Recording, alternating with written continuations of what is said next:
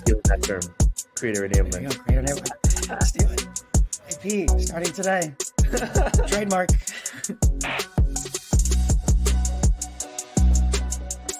I think that is the way that you diversify risk. Mm. Because you,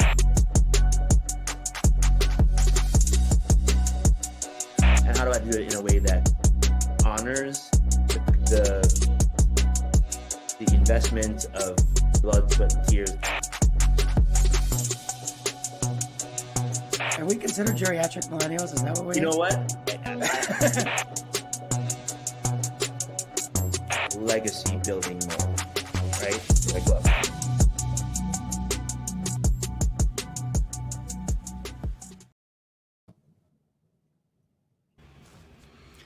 What is going on, everybody?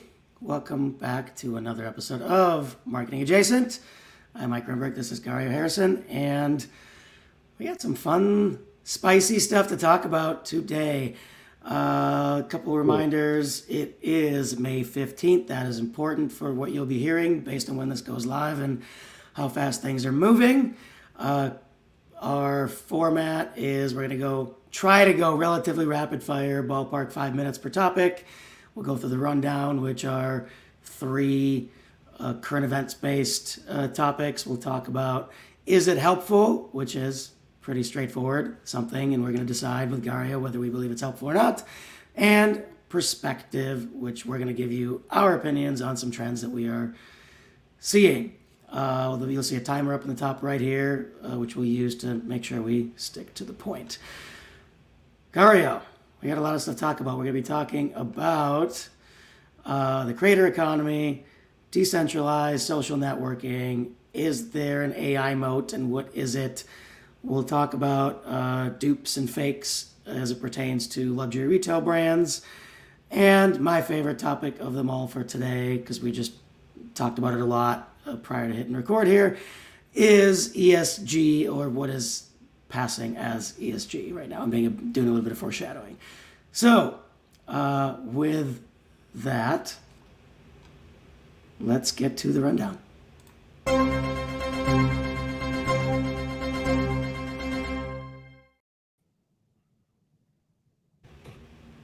Alrighty. Top, top, topic number one the creator economy. Let me get our timer going here. Pretty sure I forgot that last time. There we go. Here it is. So we stuck. We actually, even without the timer, we did okay.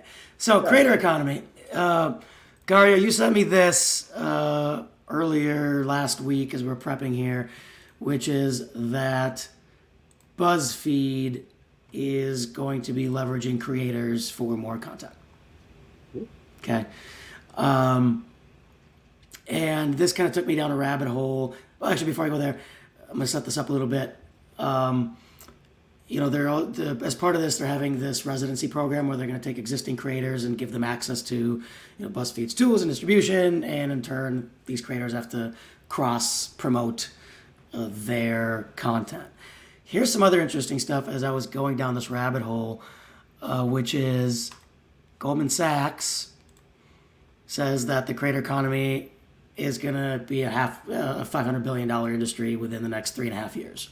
Obviously, that's a projection, but I don't know that I'm terribly surprised by that number. Um, and uh, well, there's a few other things, uh, but you know we don't need to go into them. So these are these are two main things I think are important as we dive in here to this topic. So when we um, when we think about this, I look at two things. One is how like how this is going to change revenue models. So a lot of these, if you look at it, it's it's, it's changing the kind of unsustainable revenue model that currently exists with hiring the talent to more of a rev share model with creators. Um, and then that's a positive, I think, net positive. On the other hand, when we combine this with, oh, you know, there was one other thing. There's the AI thing I was going to share, which is, um, here we go, this thing. I was forgetting something, um, which is that um, there's this survey out there that what almost 95% of creators use AI. Um, here we go. Again, this is really the, the main thing I wanted to pull on here. So the, the reason why that's important in my mind is if you think about AI assisted content creation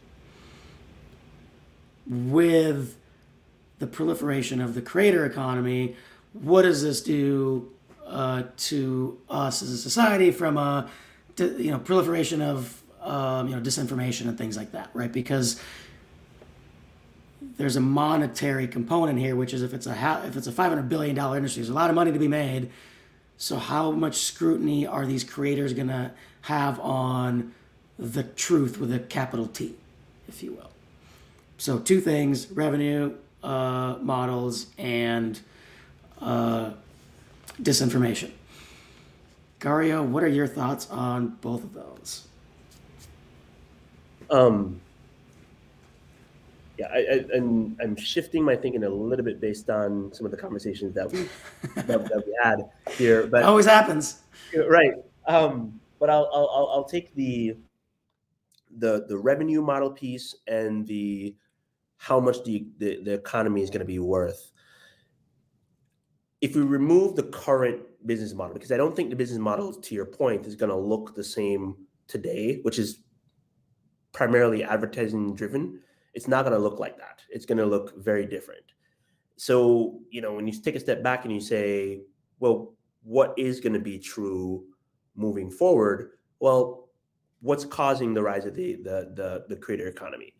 It's not people wanting to become influencers. It's our reputation is starting, our reputation online is starting to matter more, right? So whether you're a CEO or a high school kid, um, who you are individually, kind of IRL, as the kids say, um, and who you are online, you know, that needs to match up.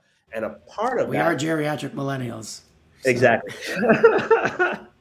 um, you know, well, part of that is the content you create but also the people that give you the nod to say, yeah, you are a subject matter expert on this topic, right? So I think we're going to start to see a lot more people that are not trying to be authors or not trying to be, um, you know, uh, you know, influencers or you know, hawking products, but integrating it into their their business, right? What they do. So you can see a. I'm just going to use an example here. You can see a uh, high performing SaaS sales rep building a brand as someone that you know is really good at understanding the SaaS software space. So that person can then move from company to company to company and maybe compensated as a part of their compensation, not just sales, but also just for the audience that they have creating content, right? So, so that's that's the creator's incentive.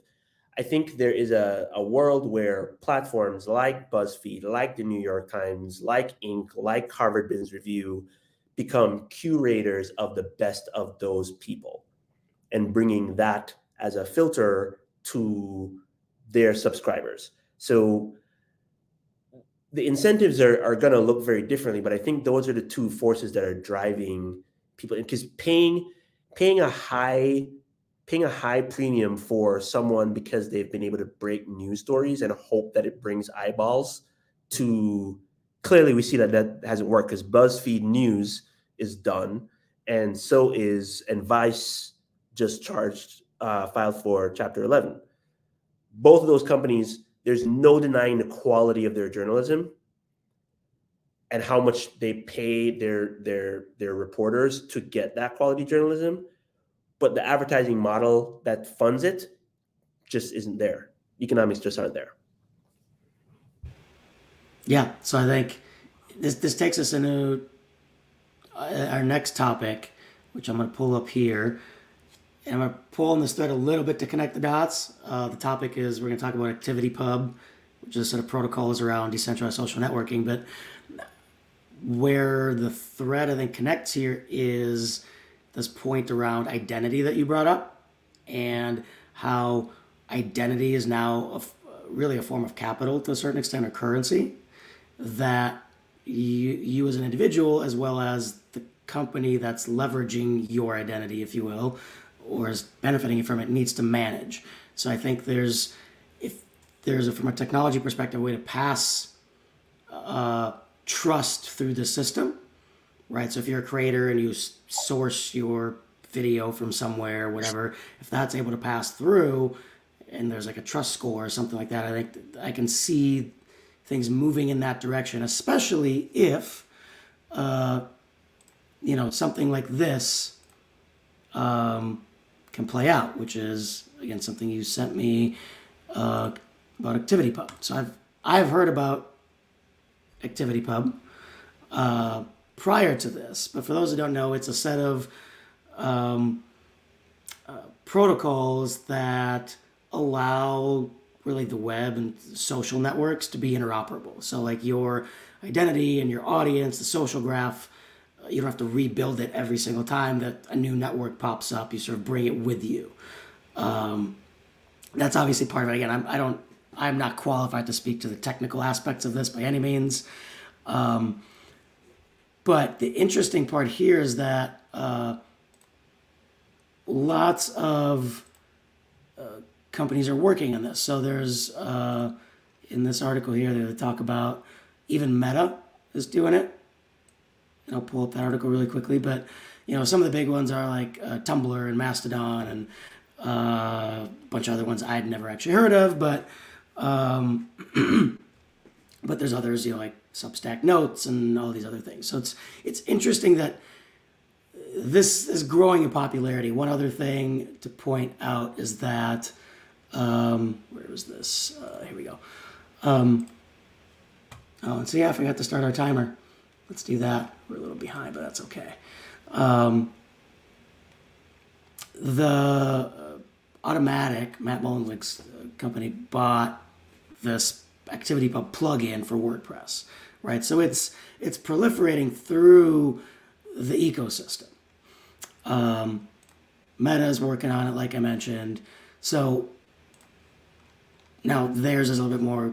Who knows what they're actually going to do with it, if anything? It's very very early stages. It sounds like. Um, this was you know back in March roughly. The question here really is for me. Um, what this means from a business model perspective for social networks. Um, and does this have enough steam to kind of break into the mainstream? because that's really where it has impact. Like right now, if you think about where it is and even where it's going, it's very much we'll call them techies.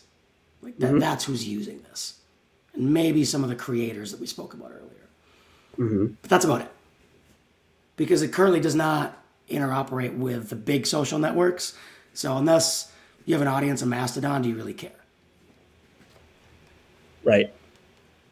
Well, before we kind of on fully unpack it, I think it's it's important to anchor it to um, why why would a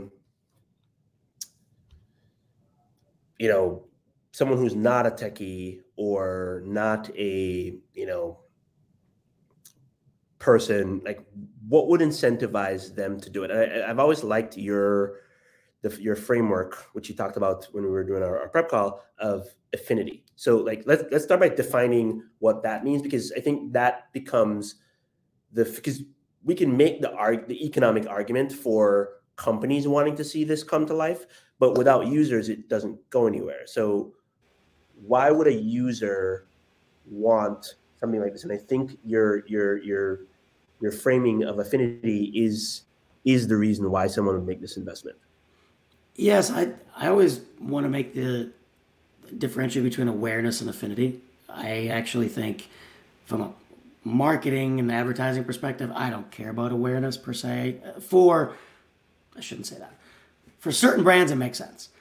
Like if you're Coca Cola and things like that, yeah, there is the mere exposure effect, etc. But I think people over-index on that. Mm-hmm. Um, for anything else, the mere exposure effect, I don't actually think works that much, right? So, what you care about is affinity. What affinity is is the spontaneous liking of someone or something. And that happens for some reason, something they did, something they said, etc. Now the problem with that is that happens on this kind of more one to one basis usually. But this more open, decentralized network where you can, where again, this is something you talked about and you, you got me thinking about this. You no longer have to recreate your social graph if you go from Twitter to Facebook to whatever. Obviously, right now you do, but that's the future, if you will, mm-hmm. if this plays out. Well, now you can you've got built-in affinity as you move from network to network to network because you already these people are already there and it's affinity at scale.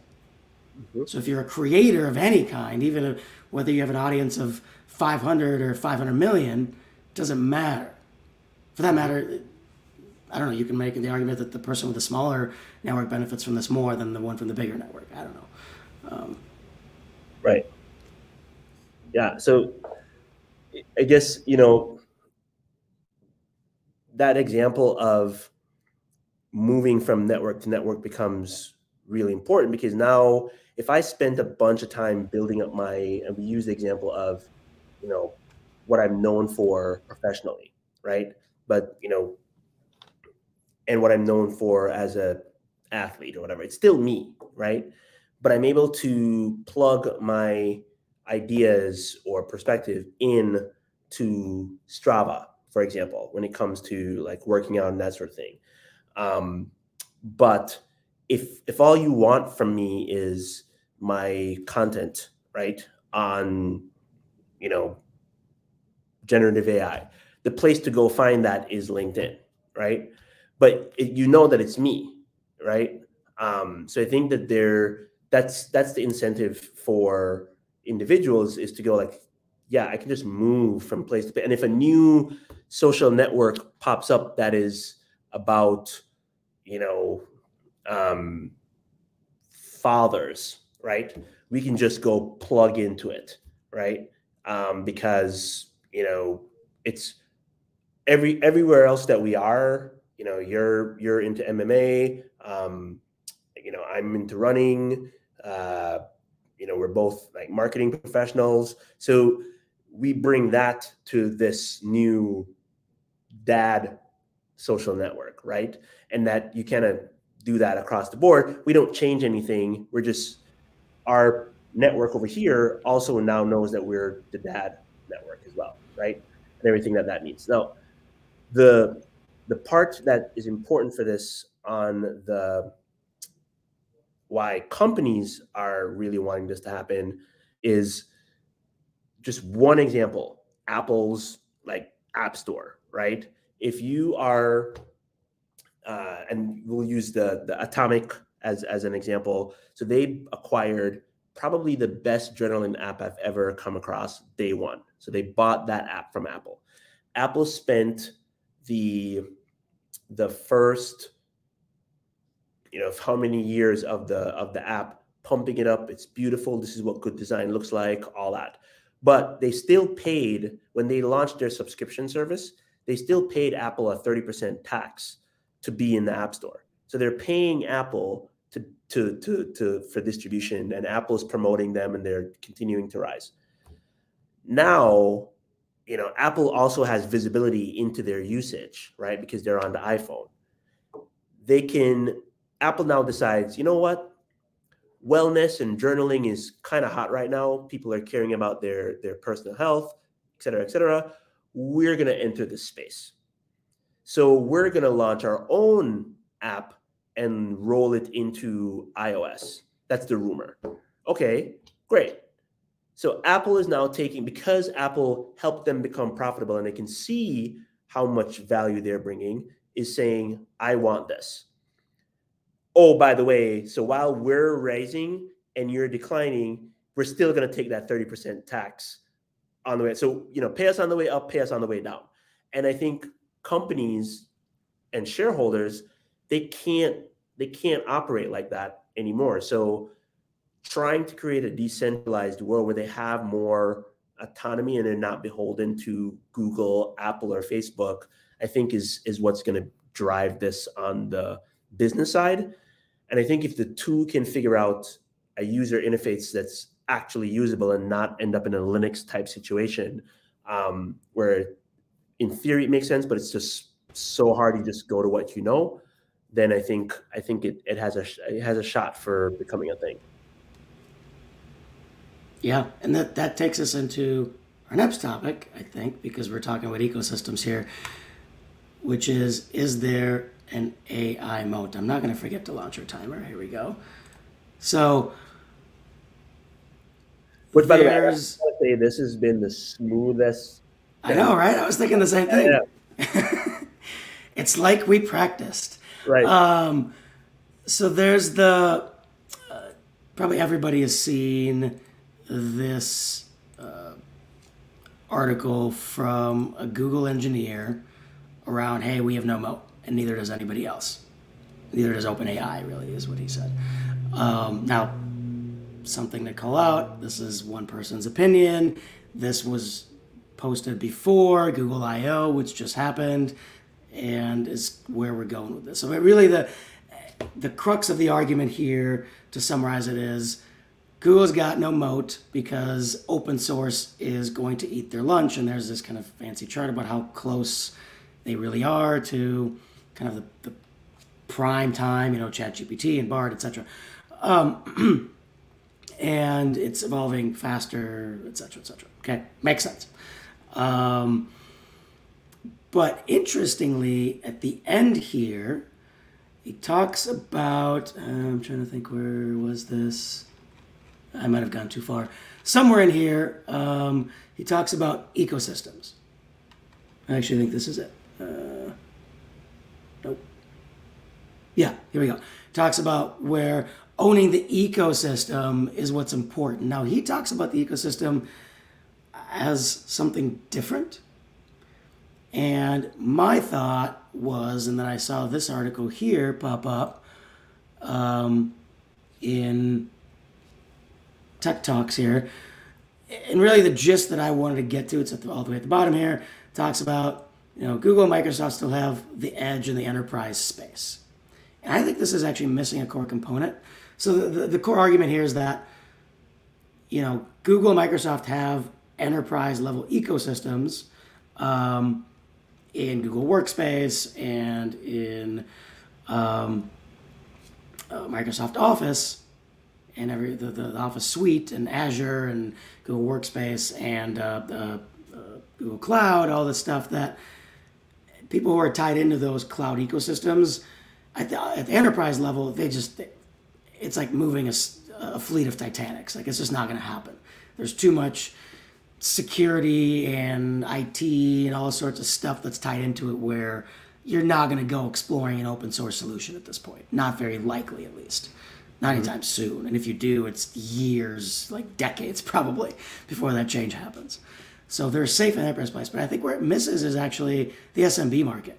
Like our business is in Google Workspace. I know other SMBs that are on, uh, you know, Microsoft's ecosystem, and SMBs don't have the resources to do this exploration and build their own open source models and create and, and make it so that it works within some open source ecosystem. Like it's just not going to happen, in my opinion.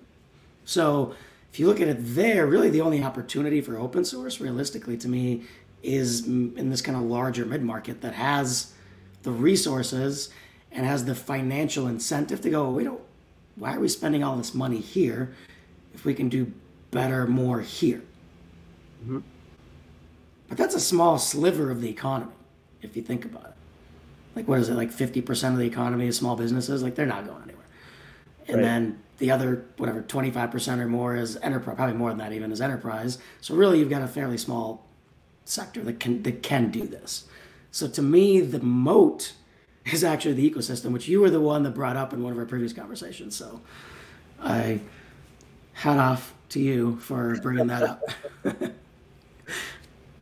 Yeah i i think this I think this whole this whole it's been interesting to see this whole thing play out. Because um, I think the point you made about that the SMB is one that actually even in our pre-call when we were talking, I, I it didn't cross my mind uh, up until you said it now. Like there is there is a economic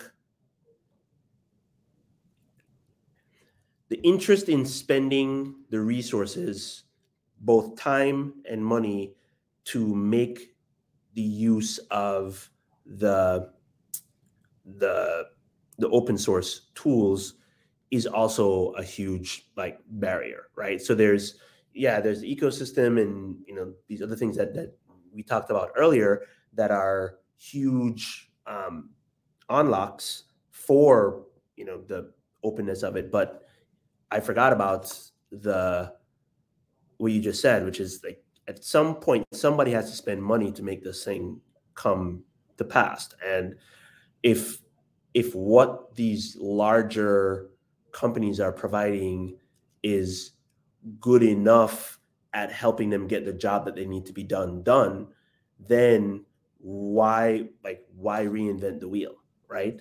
Um you know it reminds me a lot of uh you know IT departments in you know in the early days going this cloud thing isn't safe which at the time it was way less safer than it is today. But they were like look I need to be able to go you know go touch my servers right I need to be able to go down in the basement um, and touch these things. And until it started being you know starting to break and causing business disruptions and you have to be on premise to access it and like all this jazz people go like there's more benefit in making it readily available than than before.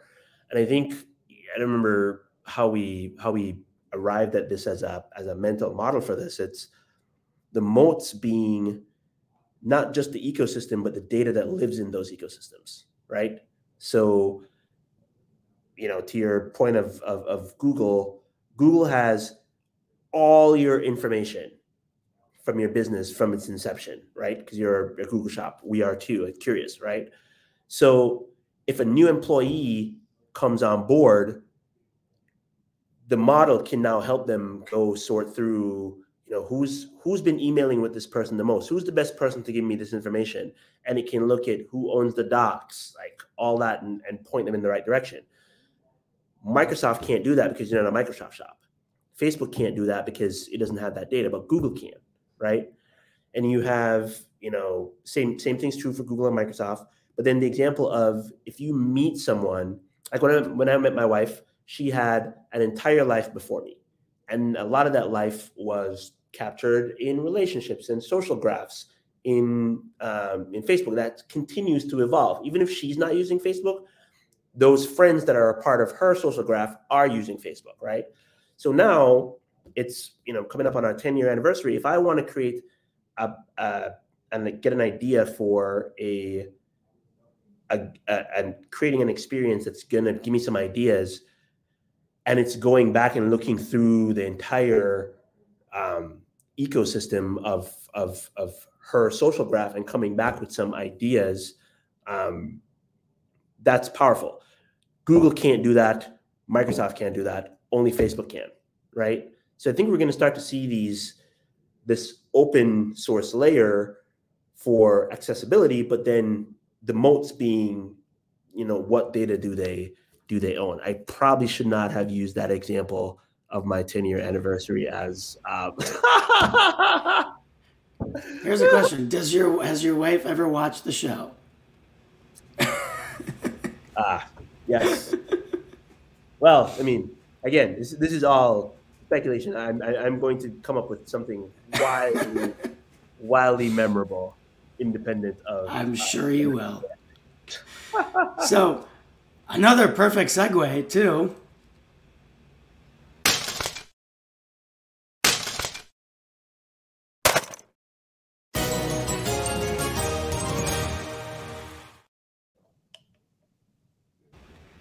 It's only a perfect segue because was that helpful to you? We're talking about something different. Uh, we're talking about Lululemon and how they are dealing with fakes and dupes. And also, we'll talk about some other folks in the in the retail space. Um, and so let me pull up the article here really quickly. Uh, where is it? Lululemon. Here we go. so Lululemon, instead of, and I'm sure they're doing, it's not an instead of necessarily, they're probably doing more than just this, but they are, they decided to have an event where they pretty much said, hey, if you have a knockoff, bring it into the store, we'll give you the real thing. Which at first I was like, okay, whatever. But then it got me thinking around, like, this is actually an offensive play. It's not a defensive play. And I, you had a really good way of ta- of of uh, framing this. So I'm going to let you talk about that. But I, I was also thinking about it like it's the you know the, the gun trade-in program that Australia did, whatever I can't remember in the 90s or early 2000s, whatever it was, right? Where it's like, hey, bring this in, and we'll, I forget what they gave them. I can't, it was cash, I think, whatever. But it's the same kind of thing. It's give them something that's more valuable to a certain extent. Um, right. So you had a, a, really actually sorry I'm, I'm a little all over the place on this one. I'm ruining our streak here. They're not the only ones. So there's also um, uh, where is this here? This one. Um, other brands. Now I'm not really much into fashion. I have no idea who um, this brand is, uh, but they you know these collaborations with these uh, fast fashion um, retail chains like H&M are a great way for them to sort of disincentivize the buying of knockoffs because it's like well you can buy the knockoff or just buy the real thing at H&M try it on you know have the whole retail experience instead of having to feel maybe shady about it or whatnot so right. um, anyway you had a really great way of framing it I want to kick it over to you for that. Well, let me do this. So I'm going to frame it up, but your the way that you talked about it being an offensive move, I think I think is the most valuable takeaway from this discussion. So let me cue it up, and then like would love to get your your your, your thoughts on the um, on the offensive versus defensive nature of this. Right. So the when I first saw this, the first thing that popped into my mind was this is a brilliant move because we talked about uh, Lululemon and just the pressure they were under from you know kind of fakes on Instagram and so on, and how they had to um, defend defend against that. I think it was episode two, right, that we talked about that um, in terms of like creating brand moats, and this. You know, it's it's easy to go. Oh, they're just giving out these um they're swapping these things out to try and you know raise brand awareness but if you take a step back and you look at the the the the, the economic facts that they're navigating. So there's an economic downturn right? So buyers are spending less. So there's probably a rise in cheaper you know things that, that they are uh, those those yoga pants. They they're under pressure because they probably um, actually no i know this because it was on their last earning calls. They have a lot more inventory than they thought they did. Um, and the the brand of lululemon even though they created the category is under attack right now they have a couple choices they can make with that they can either go down market by discounting right which it's really hard to go back upstream after you've been downstream, right? I've only seen a few brands able to, to pull it off. And it's it's it's just really hard because if if you if people expect that they can get a cheaper version of it, they're never going to pay full price again. Right. So that's really hard for a brand. So if if you zoom out and these are the, the economic facts that they're navigating, what was really smart about this approach is they probably reallocated their marketing budget, which was probably cut, and said, we're going to invest in um, word of mouth awareness for this. So earned media, right? Because uh, I like all this, all the news outlets picked this up, right? Lululemon's giving away free, uh, free yoga pants. They people that were buying these cheap yoga pants that they had more inventory of than they can actually sell so they're swapping these out, right? So they they would they would have either had to discount the the the the the SKUs to move them, or they could do this. Um, and they're they have not discounted it. Therefore, they retain that exclusive, that luxury brand um, moving forward. So I would imagine on their next earnings call, they're going to say that this was a huge success. Inventory's down.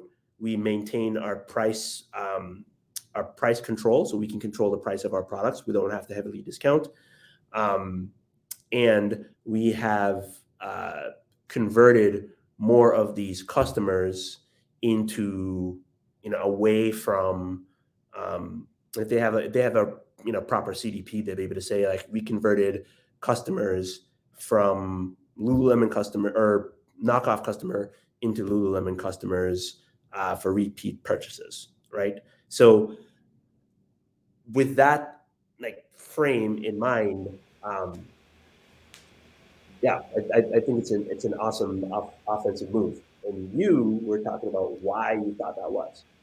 Well, and there's one other thing that just came to mind too, which is how many of the people that traded it in, traded one thing in, are very likely to be influencers, right? I mean, there, there are, I know for a fact there are social mm-hmm. accounts that are literally what they, their entire thing is like, well, don't buy this thing, but instead go get the knockoff and here's where you can find it and here's where you can get deals and all this. I mean, there's tons of them, right? Right. What if yep, somebody yep. goes, oh, check out what I just did, right? Mm-hmm. Now all of a sudden, now you get access to that whole audience of people who are following, like, oh, that's interesting. Maybe Lululemon isn't the big corporate, like, juggernaut for yuppies and whatever, right? So there's that. That that, that makes it a long term offensive move. I find it interesting that to me this is a long time horizon play, which you don't really see from public companies. Mm-hmm. Um, and, um, you know, really the way I look at it is it's offensive because right now the, the reason people buy fakes and dupes is because they can't they can't afford they can't justify spending hundred dollars on a pair of yoga pants, mm-hmm. even if they're diehard yoga yogis and they go all the time. If you're making whatever 45 grand a year, you're not going to spend $100 on yoga pants or however much Lululemon pants cost. Right. right? It's just very hard to justify. But eh, once they climb the corporate ladder and they get a promotion, this, that, and the other, now all of a sudden the brand has more appeal because right. they, well, I want to show that I am a yoga person or whatever fitness person, whatever it is, and this is my right. way to do it. I mean, that's how brand, that's how luxury brands work, right? Premium brands. Right. So you're now seeding that in these people, at least in a certain percentage of these people. Which again, that's a long term play. Mm-hmm. But you're all and you're potentially creating these like super consumers. It's like, wow, they did they did this, mm-hmm. right? I mean, I I, just, I think about like how many college students got converted into being loyal Chipotle uh, customers because they got some free Chipotle a couple of times and they never stopped eating it, right? Like that right. kind of thing. Mm-hmm. So, yeah, yeah, that that uh, I did not. That's a good point too. The influencing the influencers. That's another earned earned media, mm-hmm. and I'm pretty sure they're going to include in their in their stats as well. If there's, especially if I mean, if somebody posted it publicly, that's like, hey, here's a qualitative thing. Take a take a look. Yeah. yeah. All right, so this is our first. Is it helpful that we believe is actually really helpful? Yeah. Nice. I didn't think about it. All right, so now uh, I think it's going to be an interesting conversation. Hopefully, we left enough time for it. Let's give folks some perspective.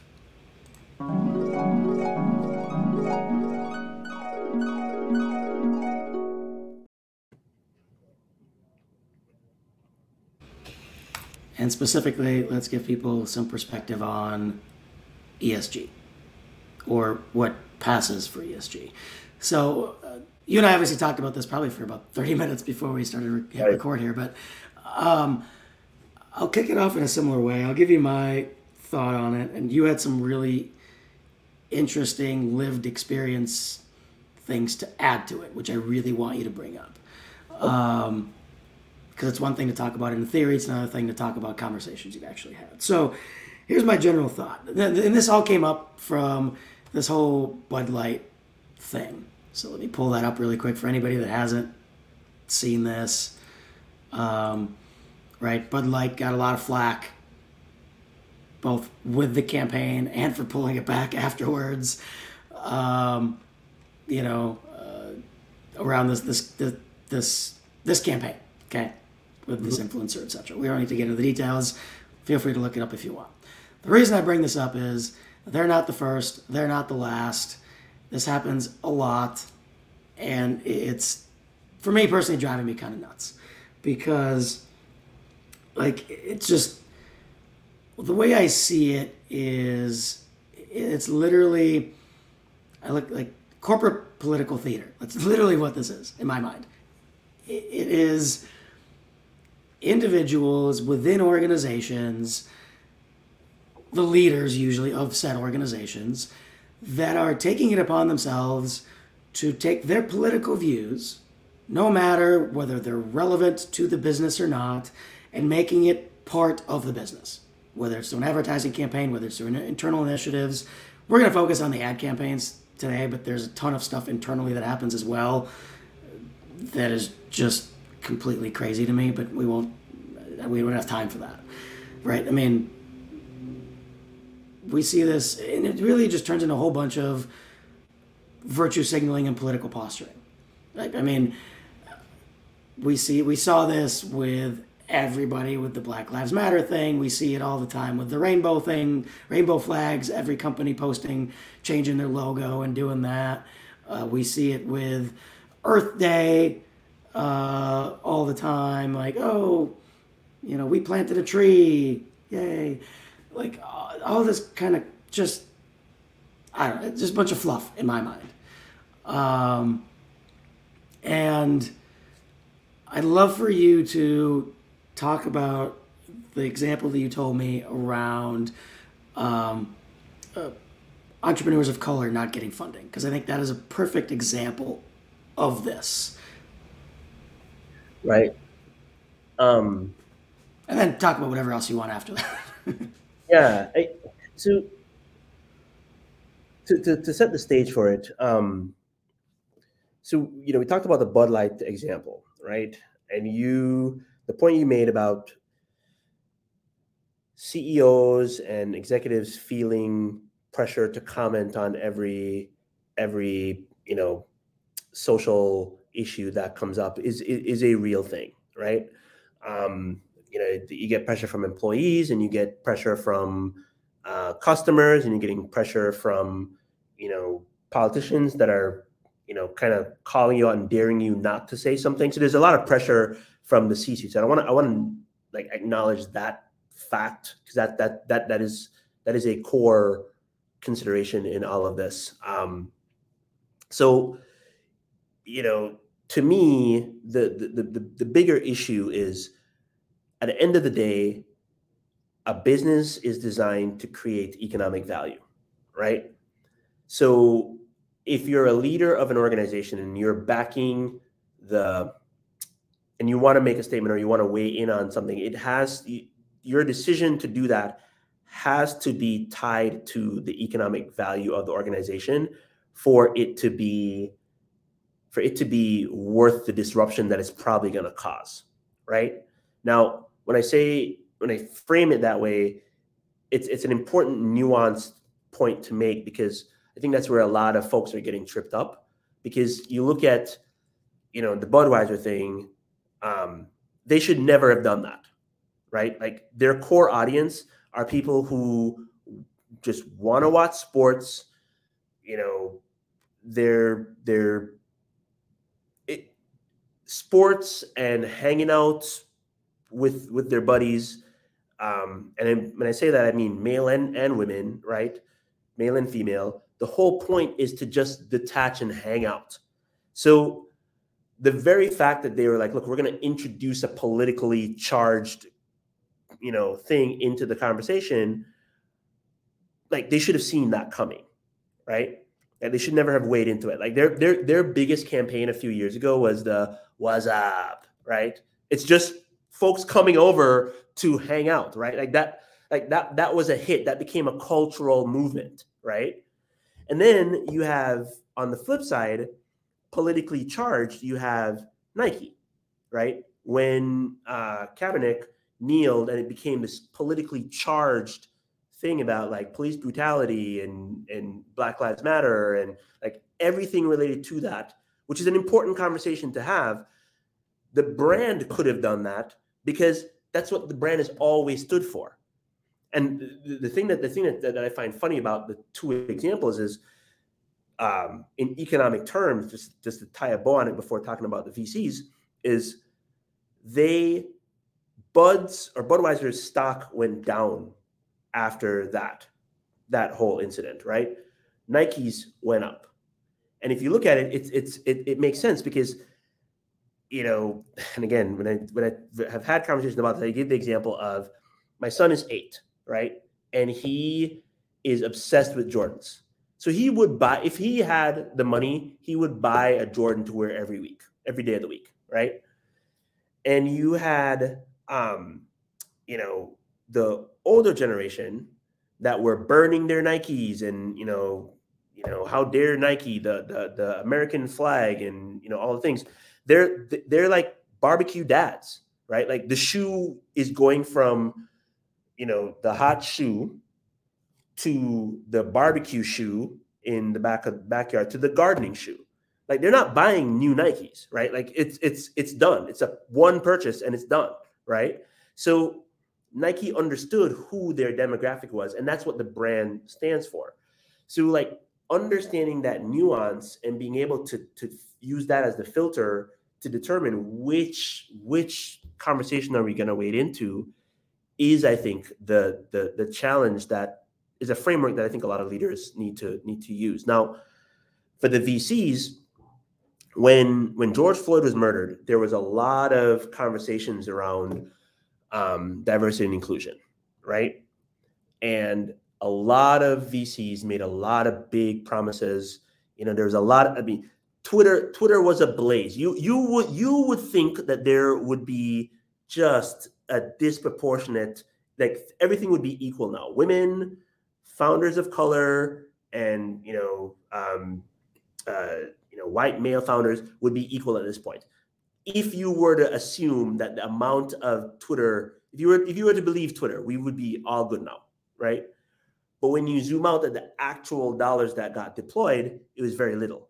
Even though there was a lot of founders that were jumping through hoops because they now had an opportunity to go, you know, pitch these VCs, which they would not have normally um, been able to, right? Because there's pattern matching and there's all this this other stuff but nobody was saying why. And everybody just got very quiet. So I went out and reached out to a couple VC buddies and I was like, look, off the record, some were male, some were female, off the record. You made these statements. You had these office hours. You met with a lot of founders of color. Because I talked with a bunch of founders of colors who told me that you met with them. Why did you not invest? And the answer actually surprised me because first of all, they were they were scared shitless. Like uh, they were nervous, right? They were like, I, I'm going to tell you this. I kept having to say, this is off the record. This is off the record, right? Because nobody wants to be to get the political backlash of this. Because on one hand, if they and this is how they explained it, we have we have a fiduciary duty to our limited partners, the people who invest in us to invest in startups that we believe have a high likelihood of succeeding, right? And we do not believe that the founders of color that we met with were capital ready. Don't doesn't mean that they're not good good entrepreneurs, doesn't mean that they're not like great people, doesn't mean that they like someone else could bring this this product to market. But we did not believe that they were ready and could take advantage of capital being deployed with them. They could not say that to the founder because if you said that, you would automatically you gained you got the virtue signaling from meeting with them and you would have gotten like lit up for like you know you say you're just virtue signaling and benefiting from from it but not putting with money where your mouth is. That was the narrative.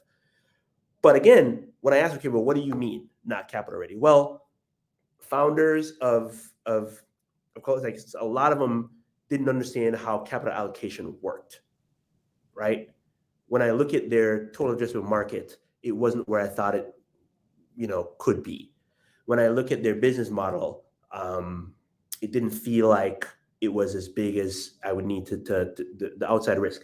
I have other opportunities in my portfolio that were better uses of that capital. So, as much as I would love to, the same LPs that are yelling at at, at, at us to be, you know, I want to see more diversity in your portfolio are the same LPs that are going to go, why didn't you invest in Uber? Right? Like, you know what I mean? So, so the, it was a, it was a catch 22.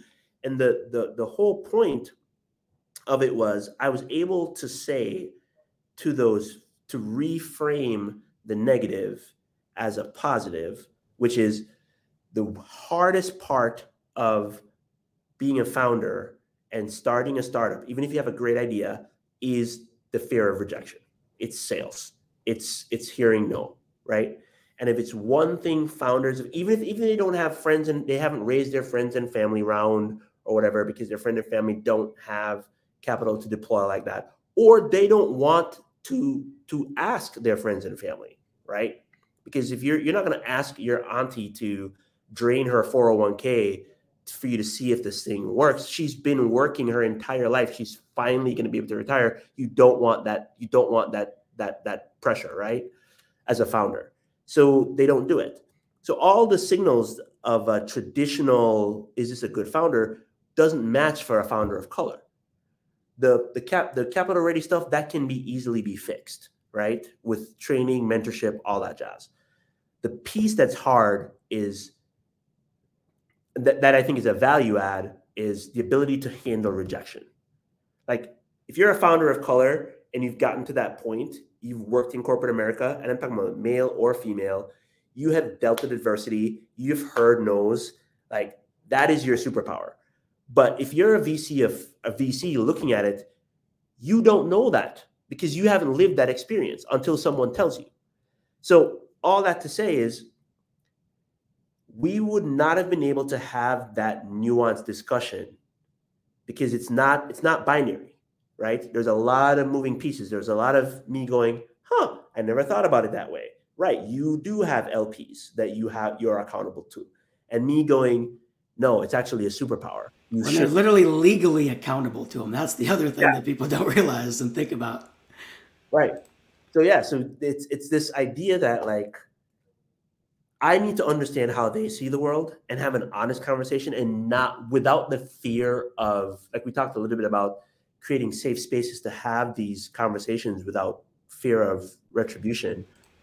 But yeah, if they had not been able to tell me that, I would not have been able to know that, like, hey, there, there's a piece of the puzzle that they're not missing, that they're not seeing. And the same thing goes for me. Because I have friends, the same friends that were like, you know, frustrated that they went through all these hoops and they got their decks ready. And eh, you know i role played with a bunch of, of, of folks with their with their decks that didn't get funding. But like so now i know that this is an objection that you're to have to overcome.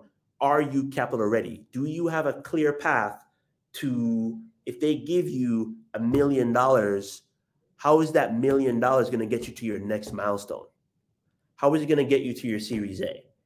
I now know that that is something that they're looking for, and if you don't have a good answer for it, could could disqualify you from benefiting from that capital. But again, it's it's the willingness to have that nuanced conversation, understanding that here's where we want to go, here's the good that we want to see in the world, but there's some practical realities that we have to navigate in order to get there, and we have to be able to explain our perspectives openly without the emotions around it in order to get to that outcome.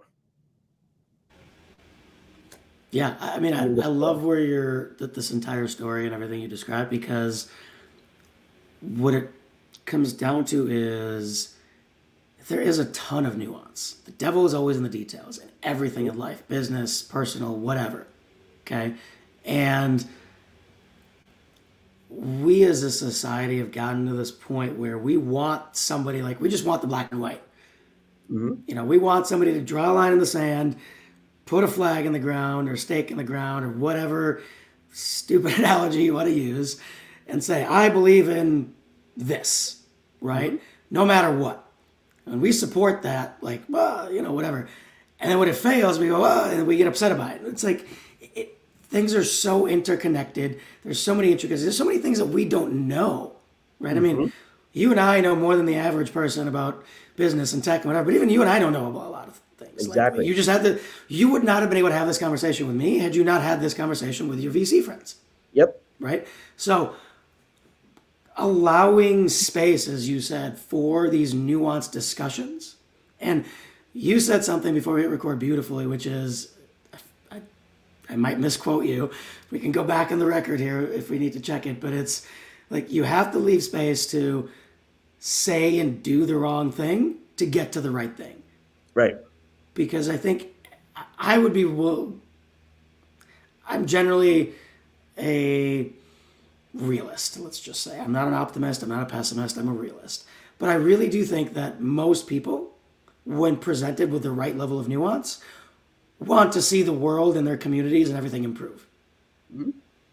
So, knowing that, if you don't allow them to learn these things and have these nuanced conversations or listen to these nuanced conversations and allow for people to do something's wrong, it's never going to go anywhere.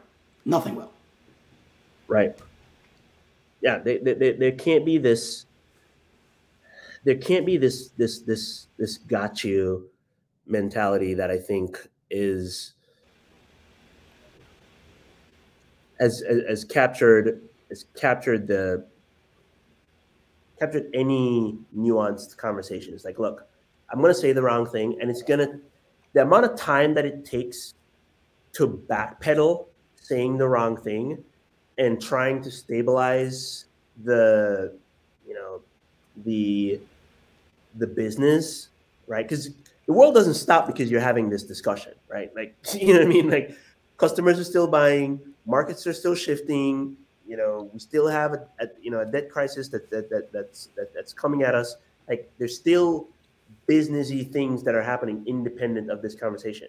So if we can't have that conversation and quickly move past missteps and get back to what we're trying to accomplish, then if it doesn't need to happen, it's not going to happen, right? And we're starting to see a lot of that right now um, with with companies um, that are are going like, look, we don't have to have, you know, demonstrated D&I initiatives right now, so we're actually going to scale them back. We're not going to cut them. We're just going to scale them back. And I think the the companies that are doing a good job of this, of finding that balance, and we talked a little bit about this, is companies that are very clear on their mission and are willing to wade into economic issues that affect their ability to deliver that mission, right? So, um, you know, the couple of examples that I gave was Netflix after the Dave Chappelle like blow up um, with that trans joke with his with his stand up special updated their culture deck. And I said, look, all these reasons why you came to work here at, at Netflix and you love it as a culture, this is also something that we're gonna we're gonna put in there. Like you're you're not gonna love everything that you work on. Like it's, it's just the nature of entertainment, right? So if that's something that you have to have in your employment, you like this is not gonna be a good fit for you. Same thing with Google and Microsoft. Their technology sometimes ends up in the military. If that's the case, this might not be the, the, the right fit for you. And Coinbase going and um, Basecamp going like, look, we can't wade into every single political debate because your Slack, there's more activity in our Slack channels, there are water cooler Slack channels bickering back and forth than there is in actually shipping product that actually make us the money to pay the salaries for you to be able to, be, to complain in the Slack channels. right? So let's get clear on on what our mission is and find the way to bring all the things that are that, that are relevant because there is social issues with there like economic empowerment is something that is in um, that is in uh, Coinbase's charter, right? So if there is, you know, legislation that is going to, you know, disproportionately affect, um, you know, home homeowners of color, hell yeah, jump into it, right? Like wade into it because it's directly tied to your mission, right? But if there is something like, you know, I'm not even gonna make something up, but there's some other issue that it's gonna be a stretch for you to weigh in on against the mission that you have, then leave that to an organization like Ben and Jerry's that that is their thing, right? Like, and if, if you want to, give the CEO a call and say, hey man, this is not this is not us, but we believe this is an issue. Go get them, and they'll probably do the same thing to you when it aligns with what you're doing. And I think we need to get to that point where, you know, the Coinbase CEO can give a thumbs up to what Ben and Jerry said to go, yeah, I believe I, I'm with you, Ben and Jerry, but they're not wading into the issue, right? Yeah, I don't know. It's it's yeah. it, this this this is a this is a nuanced topic. Put it that way. It's a nuanced topic. We can, I mean, we keep talking about it for hours. Probably there's a, a number of other things I wrote down from just this little conversation here, but we got to end it at some point.